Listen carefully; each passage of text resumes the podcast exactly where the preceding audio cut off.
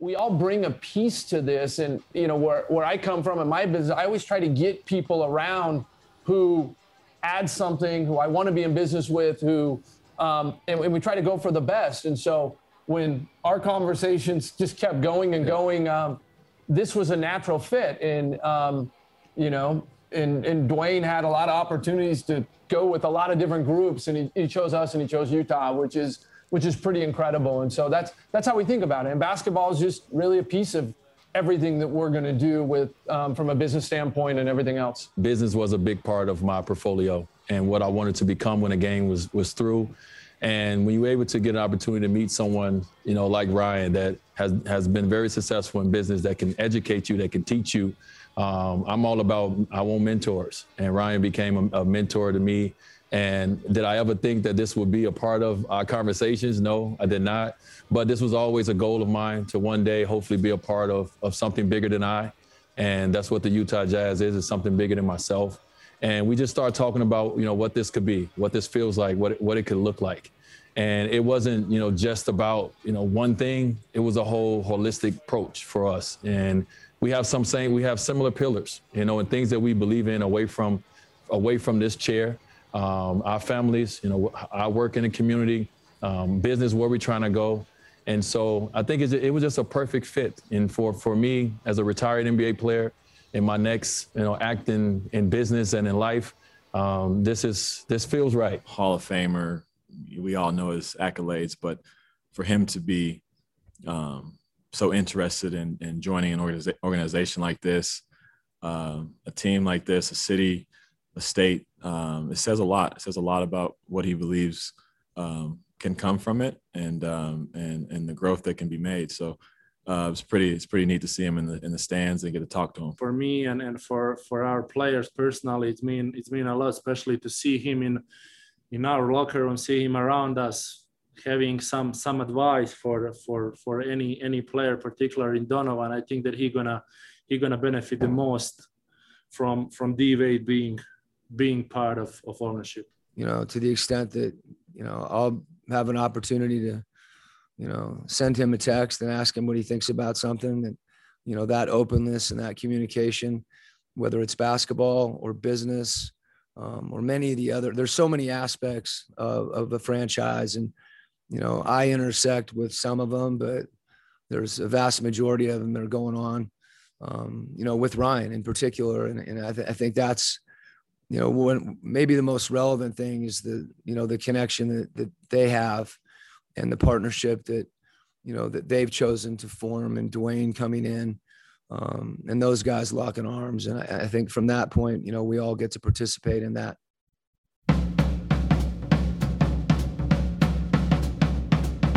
Not going to get a Anthony Edwards situation where nobody knows who the new owner is Dwyane Wade, known in basketball circles.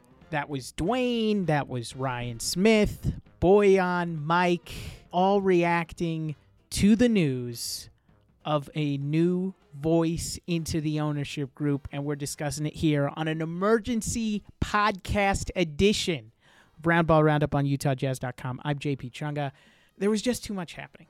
Not only with what happened to Donovan, we'll get to that, the game where the Jazz had to fight back down double digits. But this, this huge moment for the franchise to involve Dwyane Wade, cool for them to get him into the fold. You know him, three time champion, finals MVP, a member of Heat culture. There's a reason why every single time we have on Tom Haberstroh, Joy Taylor last year, Lefko, I ask about those Heat or Dwyane Wade, it's because I have so much appreciation for those type of teams. They were covered ad nauseum. It'll never happen again. He was on the Beatles. And it's not as if he's Ringo Starr. He was so cool as a player. His crossover, all those mixtapes, mind you of Pearl Washington at Syracuse. How do I make a Syracuse reference in an emergency podcast? Amazing. But it was. It was like Pearl Washington in the way that he would dribble, his handle. Coverage of that team was out of this world. Dwyane Wade was one of the faces of the league at that point. When I was in college and following basketball and getting into this game, and now he's involved with the Utah Jazz. How cool is that? As someone that even now is on the front and cutting edge of fashion. If you watch him any point on NBA on TNT, it's him and Lefko going back to back fashion wise. He's a celebrity. He's in that mold that you see of other ownership groups where they bring in Jay Z onto the Nets. Well, now they have their big voice that can go into the crowd alongside Ryan Smith, who has connections. I mean, for goodness sakes, we talked to Michael Pena on this podcast because of his relationships. Michael Cannon-Brookes over in Australia, Ryan Sweeney, also a tech investor, and then the Millers as well.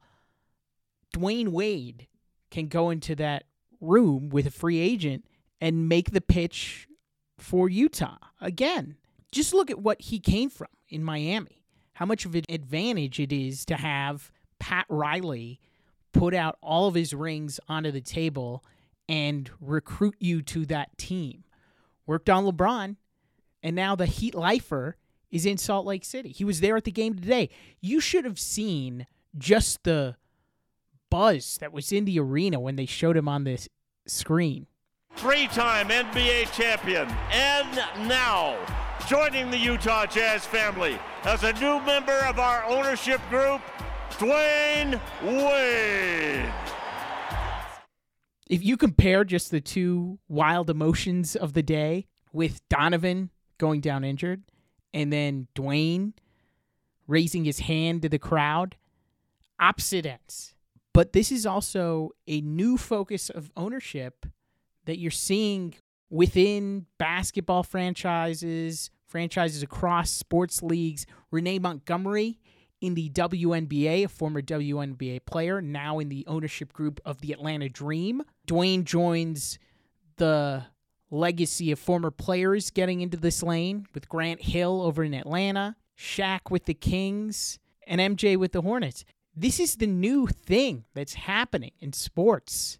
Dwyane was a part of the Banana Boat crew, and that group has always had higher aspirations than just being basketball players. They want to be involved with business, they want to be in control of their own brands and connect themselves to brands that can enhance their own reputations. That's what Dwyane's doing with this stake in the Jazz.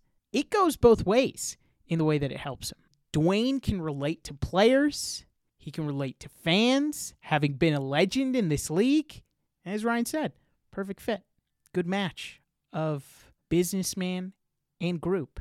Now, that's the fun news, but what also happened that made this day absolutely insane was the pin drop that you could hear when Donovan hobbled off the floor. He was carried off by his teammates, and it's another indicator of how tough this schedule has been on players. Where you see guys having these injuries, you'll get another indicator tomorrow with the Lakers as they don't have LeBron or AD. The good news, though, with this one is that according to Woj, early optimism for what happened.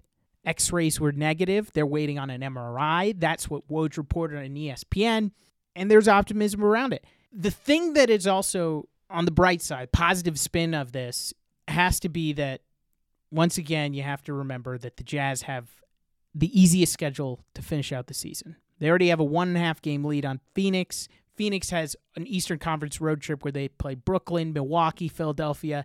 They'll get challenged. Jazz's biggest test is going to be that team, Phoenix, at the end of the month. But beyond that, it's Minnesota, it's Sacramento, it's San Antonio.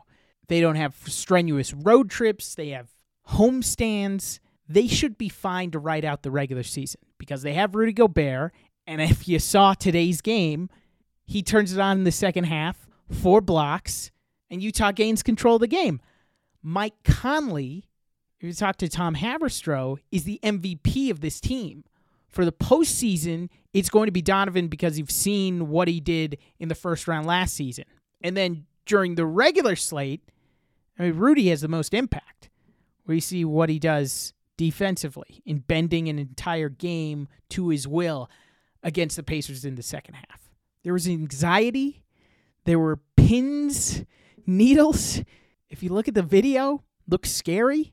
just seeing how he deals with that sprained ankle. But to look at that Woj report, have to be optimistic with this not being a long lasting injury that could affect Donovan or this team's season. I've got to get ready for the Laker game tomorrow. But thank you so much for listening to the emergency podcast. Five stars, nice reviews. That's all I ask of you. Make sure to listen to Amin. That podcast dropped earlier today. We had a good conversation talking jazz, Lakers, bad movies. Check it out. It's in the podcast feed. I just felt we had to talk about what happened today. So, positive vibes only, all sorts of Dwyane Wade content on the timeline, the businessman, the CAA connection with Donovan. Check it out at Utah Jazz on social. Watch some Dwyane Wade highlights on YouTube. Check out his finals against the Mavs in 06. Enjoy it. Boost the Jazz's cool factor. We'll be back on Monday. Until next time, bye for now.